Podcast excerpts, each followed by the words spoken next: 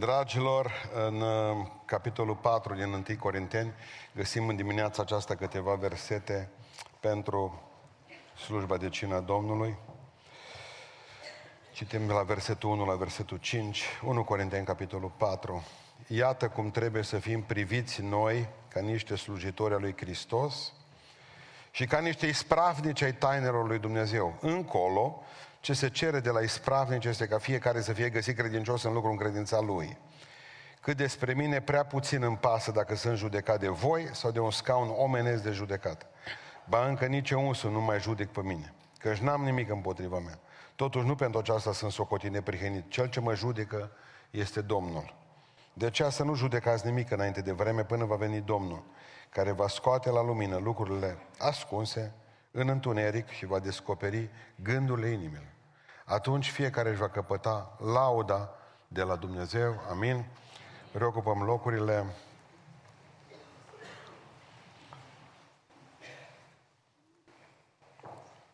Viața este o serie de examene, de examinări.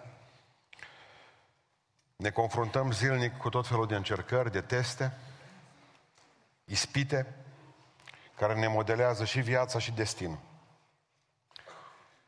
Cui se pare că abia așteaptă să scape de școală ca să scape de examene, greșește. Cele mai grele examene vin după școală. Și suntem zilnic în sălile de examen.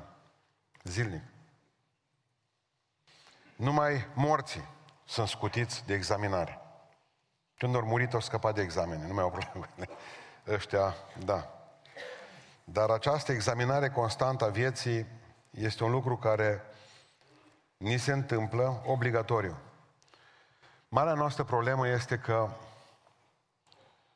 totdeauna facem diferență între examin, cei care ne examinează. Exact cum aveam noi, de exemplu, la școală, că mă duce, sunt convins că la fiecare școală a fost așa. Erau profesori, de exemplu, care uh, nu mișcă nimeni, nu mișcă nimeni, mâinile pe masă, cărțile tot. Nu, ați avut asemenea. Dar ați avut și profesori care uh, scoateți o foaie de hârtie și uh, scrieți și mergea pe coridor, el închidea ușa, vorbea la telefon sau fuma. Astea erau pentru noi oamenii lui Dumnezeu, și erau numiți. Ceilalți era satana. Bun. Am avut oameni care ne-au examinat și mai buni și mai răi. Am avut examene mai grele, examene mai ușoare. Mi-aduc aminte că cele ușoare ale noastre la București erau când ne spunea sora Rahela, care acum e în ceruri, era secretara universității, plăcea de un băiat de la noi din clasă. Ne spunea mai ales la textele grilă. E A, B, B, B, A, C, D, B, B, A, C. Atât am învățat. O trei, patru care eram prieten cu prietenul. A, B, B, A, B, C, D, A, B, B. Gata.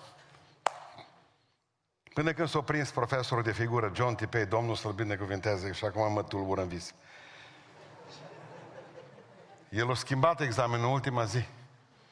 Când au auzit că cineva trădează, eram toți într-un vișin.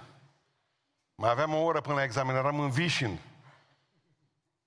El vine și zice, măi, oameni buni, hai că vă mai lăs o oră să învățați. Hai, noi, nu să îngrașe porcul la Crăciun. Noi aveam A, B, B, B, B, A, C, D. Era totul rezolvat, 5 minute. Când i-o dat textul, am simțit pe la mijlocul orei că ceva nu e în regulă, că nu funcționează cu grila. Era prea din care afară. Nu vă spun. Doi, doi, doi, unu, trei. N-am înțeles ce era vorba. Am crezut că locuri pe podium, nu erau not. Ne examinează Dumnezeu, ne examinează satana, ne examinează frații, surorile, oamenii pe stradă.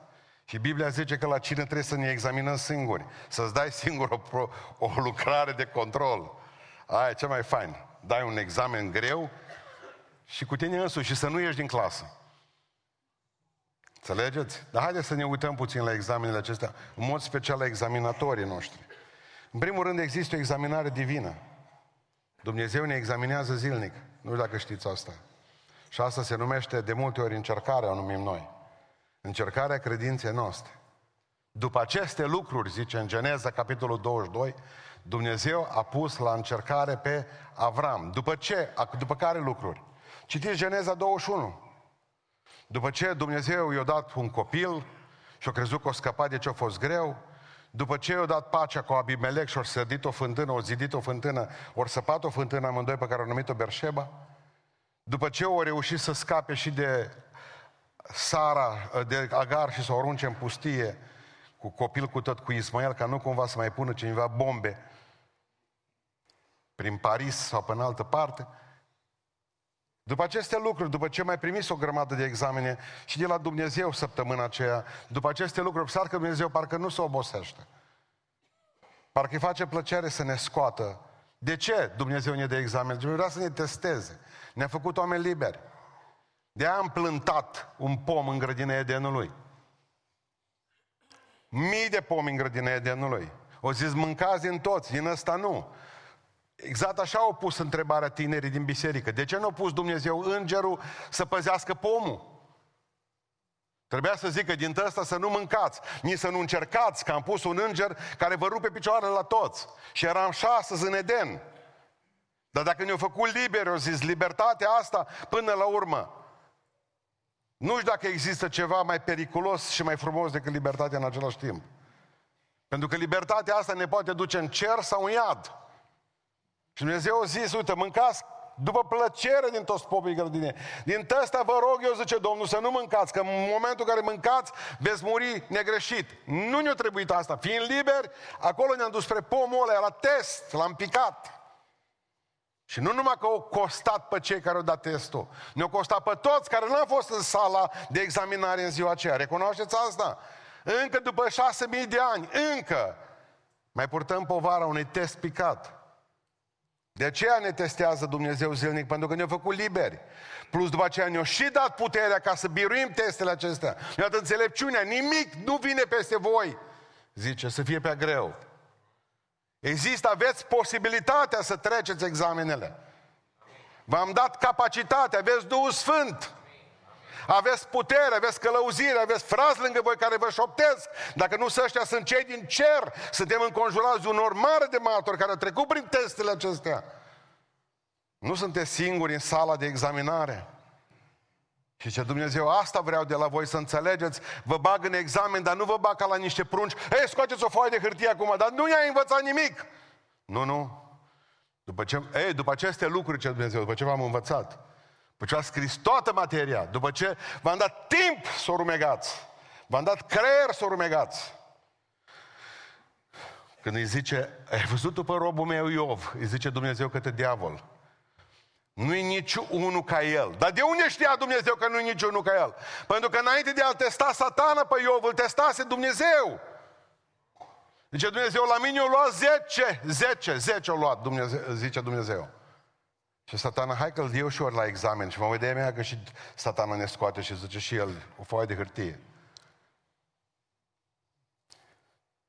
David înțelegea foarte bine lucrul acesta cu testarea lui Dumnezeu, că zicea în Psalmul 26 cu 2, cercetează-mă, Doamne, și încearcă-mă.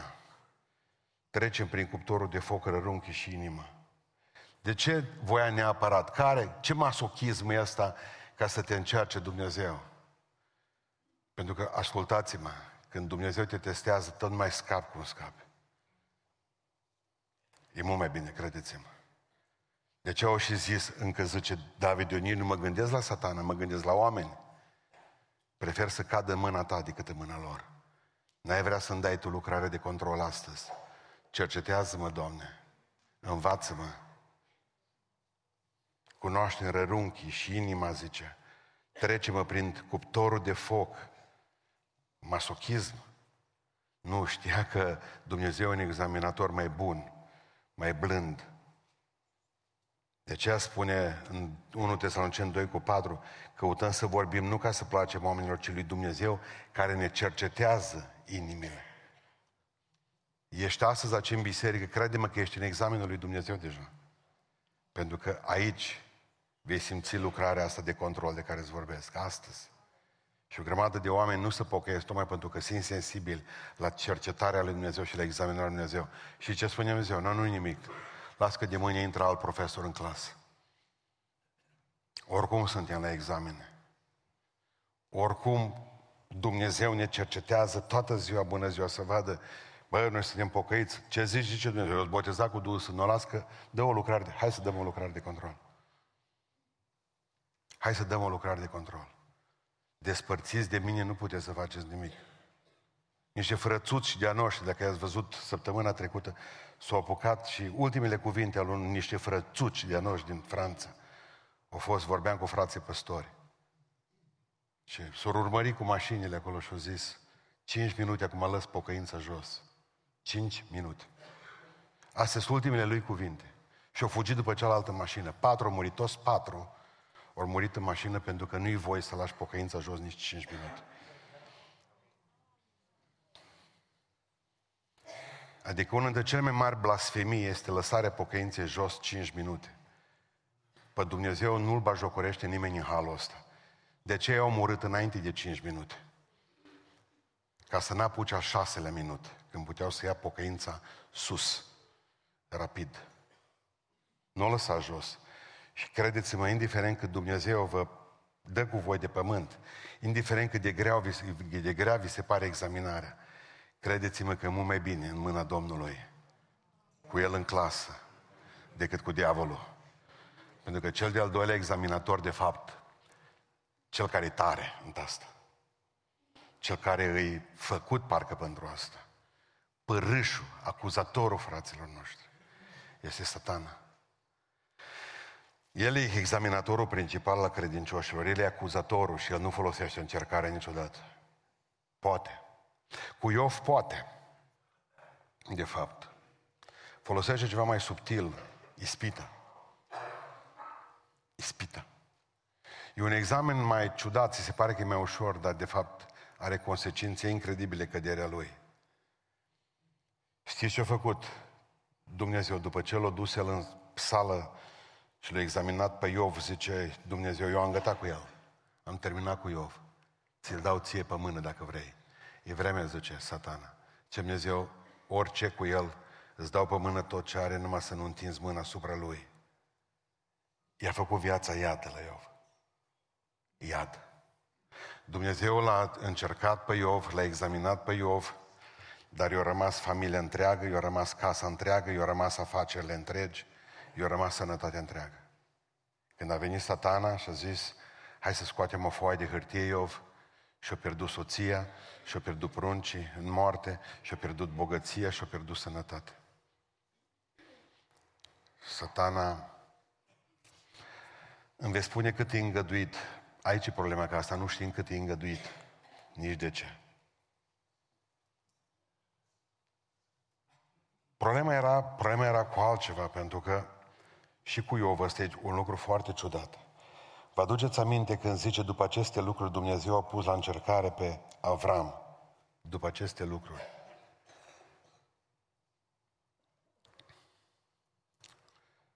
Nu știu dacă dumneavoastră știți lucrul ăsta, nici eu n-am știut. Tot m-am gândit de ce nu s-a mai întâlnit Avram cu Sara când Dumnezeu l-a pus pe Iov, pe Avram la încercare. După aceste lucruri, zice Dumnezeu, l-am pus la încercare pe Avram. Avea copilul frumos, băia bun, 18 ani probabil, și o zis într-o noapte pe Dumnezeu, ia-ți pe singurul tău copil pe care îl iubești și adul jertfă pe Moria. Dumnezeu l-a pus la încercare pe Avram. Și Avram, ca și Iov, nota 10, magna cu laude. Dar eu n-am știut cât de greu a plătit Iov, uh, Avram, cât de greu a plătit Avram examen. M-am tot gândit ce s-a întâmplat oare de, în momentul în care o coborâ înapoi cu fiul, cu Isaac, și în loc Dumnezeu a dat un berbec. De ce Sara n-a mai fost lângă Avram? De ce ea pleacă la Hebron și acolo și moare? Și evrei spun că au fost vreo 20 și ceva de ani când Avram și cu Sara deja erau separați. Cum s-a putut întâmpla acest lucru? Citesc Midrash Raba, o colecție de tradiții evreiești pe textele biblice ale Vechiului Testament. Și ce citesc mi se pare posibil, posibil, în momentul în care Dumnezeu coboară cu Avram de pe munte, cu Avram coboară cu Isaac de mână, satana fuge acasă la Sara și îi spune în felul următor, mă Sara, nu mai aștepta pruncul că n-are rost. Uite, zice, eu cu ochii mei am văzut cum soțul tău a băgat cuțitul în el, l-a pus pe foc și l-a băgat cenușa, a împrăștiat-o în toate părțile. Sara nu mai a rezistat la asta, la copilul făgăduinței și s-a dus de acasă. Culmea, culmea, că în timp ce Avram era încercat de Dumnezeu la teză cu Dumnezeu, satana era în teză cu Sara. Pricepeți? Pentru că el e un mincinos. E cel mai mare mincinos din universul acesta.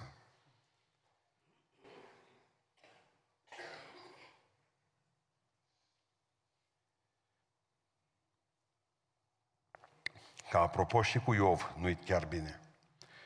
M-am tot gândit de ce anumiți fraze la noi din biserică când am strâns banii duminica trecută. Vă mulțumesc deja.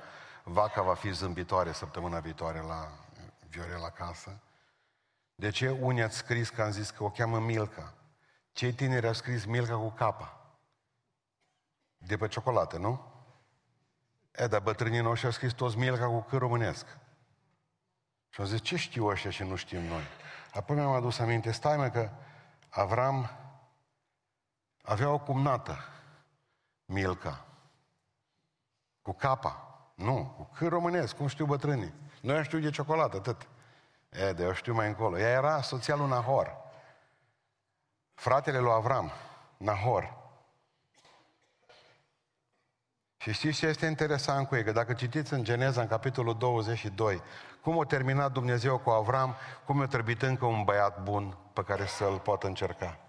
Și zice Dumnezeu în Geneza 22, după aceste lucruri iar, după jertfirea lui Isaac, capitolul 20, îi spune Dumnezeu lui Avram, care tocmai rămăsese fără nevastă, iată Milca, cum nată ta a născut și a copiii fratelui tău Nahor. Milca, deci, da? Și anume, culmea, pe Uț. Și totuși, primul născut, și totuși, în Midrash Rabba spune că Uț e Iov. Mai țineți minte că așa și începe povestea lui Iov. Era un om în țara Uț, numele lui era Iov, de el dăduse numele țării. V-a spus, v-a spus vreodată întrebarea aceasta, că noi știam că sunt contemporani, dar nu știam că el, uh, Iov este nepotul lui Avram. Nu v-am încurcat prea tare, dacă să pricepeți lucrul ăsta. Adică ce vreau să vă spun? Cum a terminat Dumnezeu cu unul, cum o zis, mai vreau pe cineva să le examinez zdravă, tot din familie. Hai să le iau pe nepot. Nu scapă nimeni, asta vreau să vă explic. Și fiecare examen e personal. Fiecare examen e personal și când vine Dumnezeu, vine Dumnezeu. Dar când vine satana e ciudat. Să duce și mintea la Sara și spune, vezi că bărbatul tău l-a omorât pe fiul tău, nu mai ai prunc. Într-o seară se duce la David și zice, David, lucrare de control. Satana o scoate pe Batșeba, hai că e vremea să te speli în curte. Cade, Avra, cade David. Cade. Și el și tot neamul lui. Simplu. Examene luate, examene neluate, examene dure, examene subtile. Vă mai aduceți aminte de Domnul Iisus Hristos când l-a examinat satana? După 40 de zile de post, de obicei satana nu vine la tine când ești tare, ci când e slab, când e slabă. Momente de tensiune în familie, momente de tensiune, momente de, eu știu, cu noi, cu viața noastră, momentul în care vede că suntem mai slabi, momentul ăla ne atacă. Și unde știe că ne doare mai tare, acolo ne atacă. Să fie tăitura mai dureroasă. După 40 de zile de stat în pustia carantanei, vine satana și zice, hai să te testez puțin. Și vine Domnul Iisus Hristos și mereu îi spune, uite, slab după postul ăsta. Dar vreau să spun că scrie în Biblie că te pot birui de diavole. Pentru că vreau să înțelegeți cu toții că am primit har, putere, înțelepciune. Să putem trece toate examenele. Nici o examinare a diavolului nu e prea puternică pentru noi. Și David avea puterea respectivă, n-a folosit-o. Și Sara, că era, a fost înțeleaptă într-o grămadă de locuri, avea puterea respectivă, n-a folosit-o. Iisus a folosit-o, Iov a folosit-o. Le-a examinat Dumnezeu și ne examinează satana. Ne examinează și oamenii. În, în, altă, în altă ordine de idei. Examinarea umană. Stătea Iov pe vârful gunoiului și după ce terminase cu satana, parcă, apar prietenii. Vin și stau toți pe scaune acolo lângă el și zice, bă, dar cum ce bătut Dumnezeu așa? Deci el era, el era la examen cu diavolul, dar prietenii lui zicea, bă, ce bătut Dumnezeu. Soția stătea acolo lângă Iov și spunea, blasă-mă pe Dumnezeu și du-te și te omoară. Deci observați, observați ce făcea nevasta lui Iov. Dumnezeu vine și pariază cu satana că indiferent ce se întâmplă, nu te atinge de el, de trupul lui, că ăsta va rămâne viu și soția propune târgul morții, sinuciderea. Du-te și omoară-te. Ne examinează oamenii. Iisus spunea în săptămâna aceasta, Iisus predica și veneau cei din familia lui și spuneau, nu-l ascultați. E nebun. Cei din familie. Adică Sfântul Iuda. Iuda. Iuda, fratele Domnului, pe care l-a pus Iisus prin faptul că era fratele Domnului ajuns să fie șeful bisericii în Ierusalim. Iacov, fratele Domnului.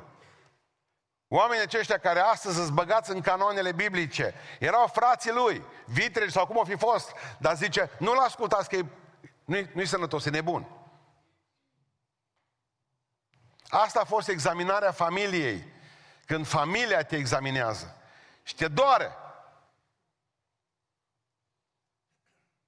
Oamenii, frații, spune Sfântul Apostol Pavel în textul pe care l-am citit, zice, acea, zice voi să nu judecați nimic, că nu sunteți voi făcuți ca să fiți judecătorii nimănui. Ajungem până la urmă ca să pierdem o grămadă de ani din viață răspunzând la oameni. Și Pavel spune 1 Corinteni 9 cu 3, iată răspunsul meu de apărare împotriva celor ce mă cercetează. Și știți ce s-a întâmplat? Toată ziua, bună ziua, o grămadă de scrisori pe care le scrie. Coloseni, Efeseni, Filipeni. Dacă observați, sunt versete, mai vorbesc în Corinteni. Tot timpul trebuie să le răspundă și la alții. Și pierde o grămadă de zile. Pierde o grămadă de resurse spirituale. În loc să ne scrie nouă lucruri grozave, el își apără poziția de apostol. Nu sunteți datori să dați niciun răspuns nimănui. Pricepeți? Câte vreme Dumnezeu e cu voi, nu trebuie să vă cere scuze în fața lumii. Toată ziua suntem în sala de judecată. Când a scăpat de Dumnezeu, apare satana. Când terminăm cu satana, vin frații. Bă, dar voi, nici voi nu aveți vacanță, mă. Pauză între semestre, ceva, cum se numește?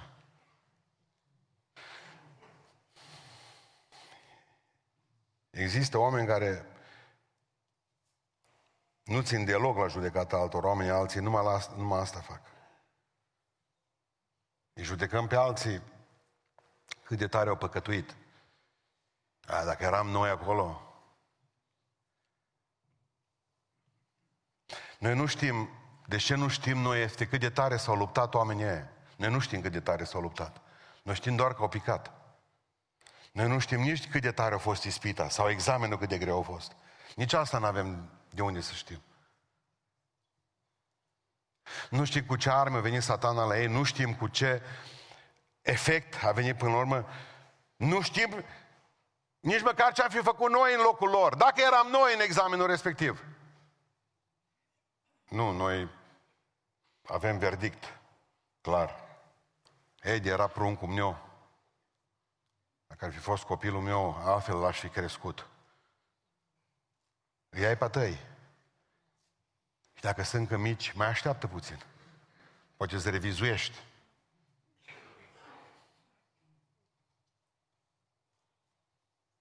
Abia aștept, zice, să treacă, să nu mai fie de patru ani pruncul, că după ce e mai patru ani nu se mai îmbolnăvește.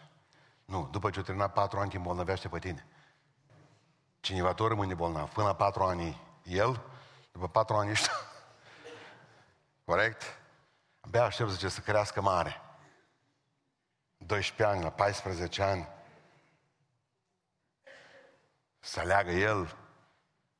Ce fericit a fost mama de care vorbeam săptămâna trecută la Oradea. N-avea niciun fel de treabă. Într-o țară liberă, româncă de-a noastră. Femeie pocăită, cum o zis, bunicul s-a pocăit, tatăl s-a pocăit, ea pocăită. Și fata vine la 12 ani și spune că vrea să se facă băiat. Mă și-a vorbit cu cei de la protecția copilului și o zis că îi dă banii de schimbare de sex.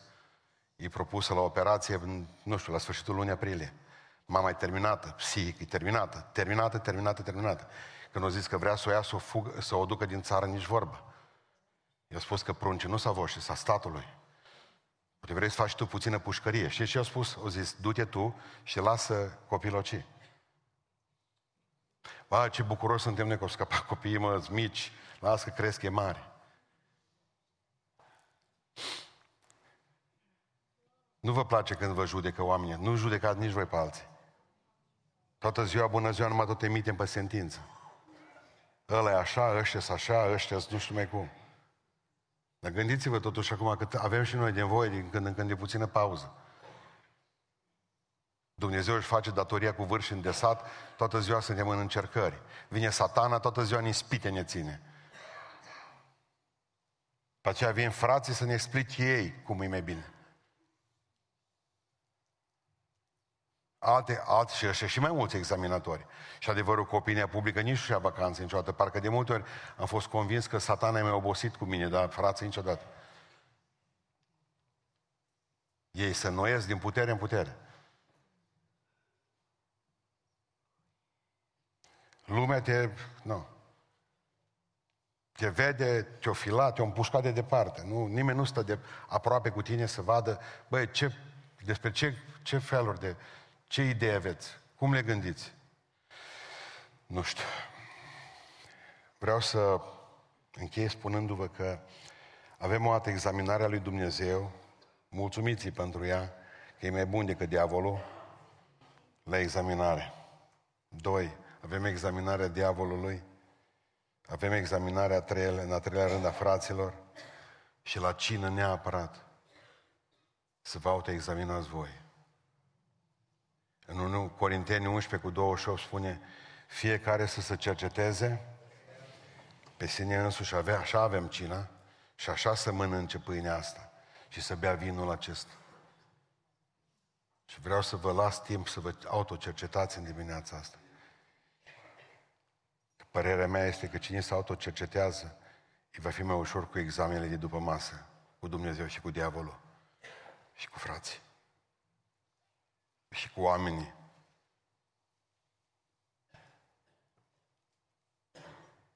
Zice, dacă ne-am judecat singuri, ascultați ce spune, n-am mai fi judecați. Fantastic.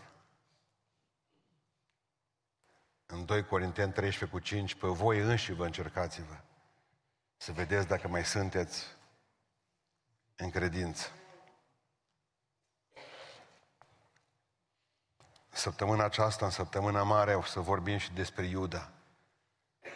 Dar să știți că omul ăsta are totuși o lumină în el. Faptul că s-a autoexaminat. Nu m-a făcut-o prea târziu. Trebuie să înțelegeți un lucru foarte important. Că sunt lucruri pe care nu le mai putem schimba. Și în momentul în care pui pe tine rigla cuvântului lui Dumnezeu, trebuie să o faci cu speranță. Iuda a făcut-o fără speranță. După ce au zis, am vândut sânge nevinovat. A mers și s-a spânzurat. Vreau să spun ceva. Astăzi va trebui să zici, Doamne, uite-te, am făcut asta, asta, asta și asta. Teoretic nu iau cina. Nu-ți vine să crezi de exact sindromul lui Iuda. E un fel de spânzurătoare, un fel de sinucidere asistat. Pentru că n-ai înțeles un lucru, că prin El, prin El, ești ceea ce ești. Iuda zice, am vândut sânge nevinovat și s-a spânzurat. Nu credea că Hristos să mai poate ierta. Asta credem și noi astăzi. Că Dumnezeu nu ne mai poate ierta, dar vreau să vă spun un lucru. Voi ați venit aici tocmai pentru că mai aveți speranță. Tocmai pentru că mai aveți speranță. Dumnezeu poate să facă o minune cu familia mea, cu casa mea, viitorul meu. Dumnezeu poate să schimbe ceva în viață. Pentru că Iuda a făcut-o după. După ce a făcut lucrul acesta s-a auto-examinat. Cain nici măcar nu s-a nu s-a recenzat, autorecenzat. Când a venit Dumnezeu ăla și a zis, nu-ți pasă, unde frate tău, apropo, zice, Abel unde e? Că nu-l văd. Ce Dumnezeu, căuta pe, unde e Abel? La care zice, nu știu. Nu, în ultima clipă de cerea iertare. Credeți-mă că Dumnezeu le ierta. Dacă venea și îi spunea, mi-am omorât fratele. Satana m-a împins, am fost invidios pe el, am crezut că ții la el mai mult decât la mine, am crezut că jertfa lui mai grozavă decât a mea. Îl ierta Dumnezeu. Dumnezeu e Dumnezeu iertării. Dacă mărturisim păcatele, El este bun și drept ca să ne ierte păcatele. Adică vine și spune femeii, de fapt, problema a fost clar, că nici nu știm dacă era măritată femeia. Nici nu știm că femeia din Ioan 8 a fost prostituată. Spunea la mintie. Numai oamenii știu, nu știu de unde știu ei. Dar poate că a fost femeie măritată cu prunci acasă. Chestia este că nu găsim și bărbatul. Avea statut mai bun bărbatul, poate că o fi fost deputat sau pop. El nu apare, numai femeia la tocătoare, la pietre. De fapt, nici nu era încercarea pentru ea, ci pentru Hristos. I-au dus-o direct și au zis, am să te vedem ce zici. Ce Iisus Hristos, după lege, ce scrie? După lege zice să omorâm. Bravo, ce Iisus. Hai să facem după lege atunci, cum e scris. Că văd că voi vreți ca să-mi găsiți mie drum spre cruce mai repede. Omorâm. Dar zice, numai acela care nu a făcut păcatul, exact care l-a făcut. Măcar în gând. Măcar o revistă, măcar un site. Măcar, dar cine a făcut acest tip de păcat? Îi dau ocazia acum ce Iisus Hristos să o omoare. Dar neapărat să o omoare. Pietrele au căzut jos. Ce repede știm noi ca să judecăm oamenii? E piatra. Parcă îți vine natural. Parcă îți vine natural să te apleci să o iei. Și vreau să te invit în dimineața aceasta spiritual. Dacă tot pui mâna pe piatră și tot ai plecat acum, e și urât să rămâi așa. Ridică-te cu piatră cu tot și dă-ți-o de cap. Întotdeauna decât să o arunci spre altul, dă-ți-o de cap până te doare. Vezi cum e și îți garantez că niciodată nu mai arunci piatra în cap la altul. Pricepeți? Adică Iuda a făcut-o târziu. Cain n-a mai făcut-o niciodată. Petru a făcut-o când a trebuit. Zice că în momentul în care a auzit coșul cântând de treia oară, a ieșit afară și a plâns cu amară.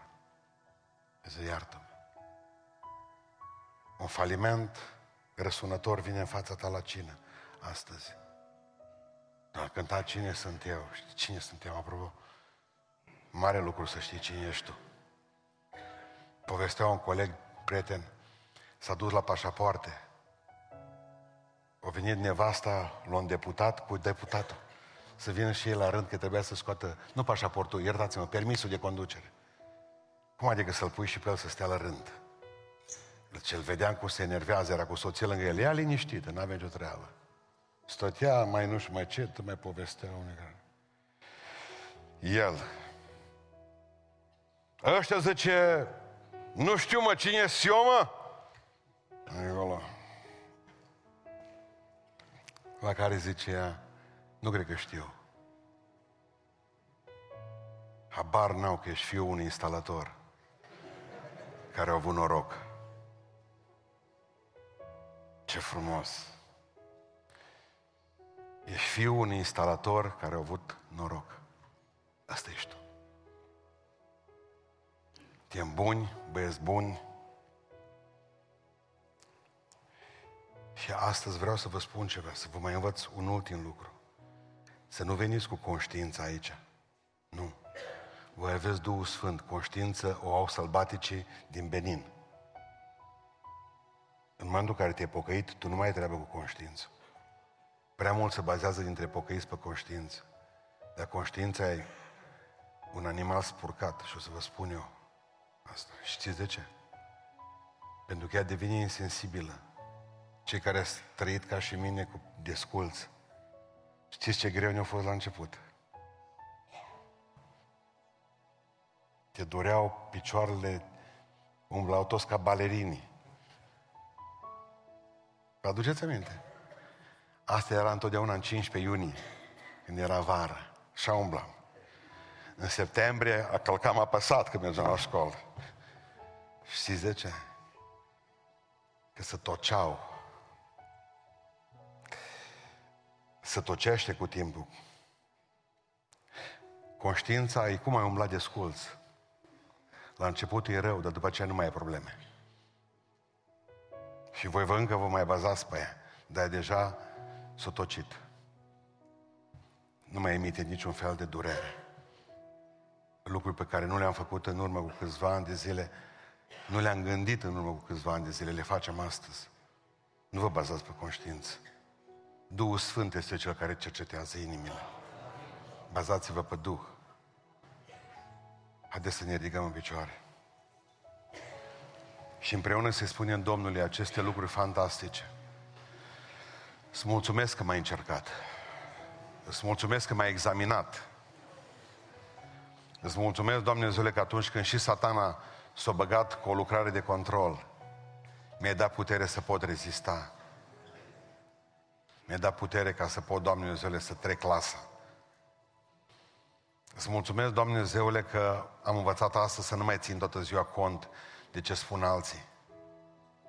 Că toată restul vieții pe care mi l-ai mai dat să trăiesc pe pământul ăsta, nu mă lăsa să fug după like-uri, pe aprecierile oamenilor.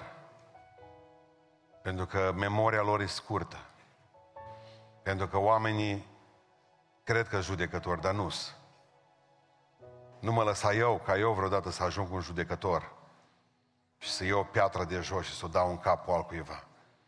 Eu nu știu, Doamne Dumnezeu, ce a fost în mintea lui, că nu a făcut, că nu a zis, că nu a trăit lucrurile astea. Eu le am pe ale mele, Doamne, și mă iartă de atâtea ori cât am luat piatra. Ajută-mă să mi-o dau de cap, dacă tot am luat-o. Ajută-mă, Doamne Dumnezeule, ca să, mă, să fiu dur cu mine, să mă examinez greu.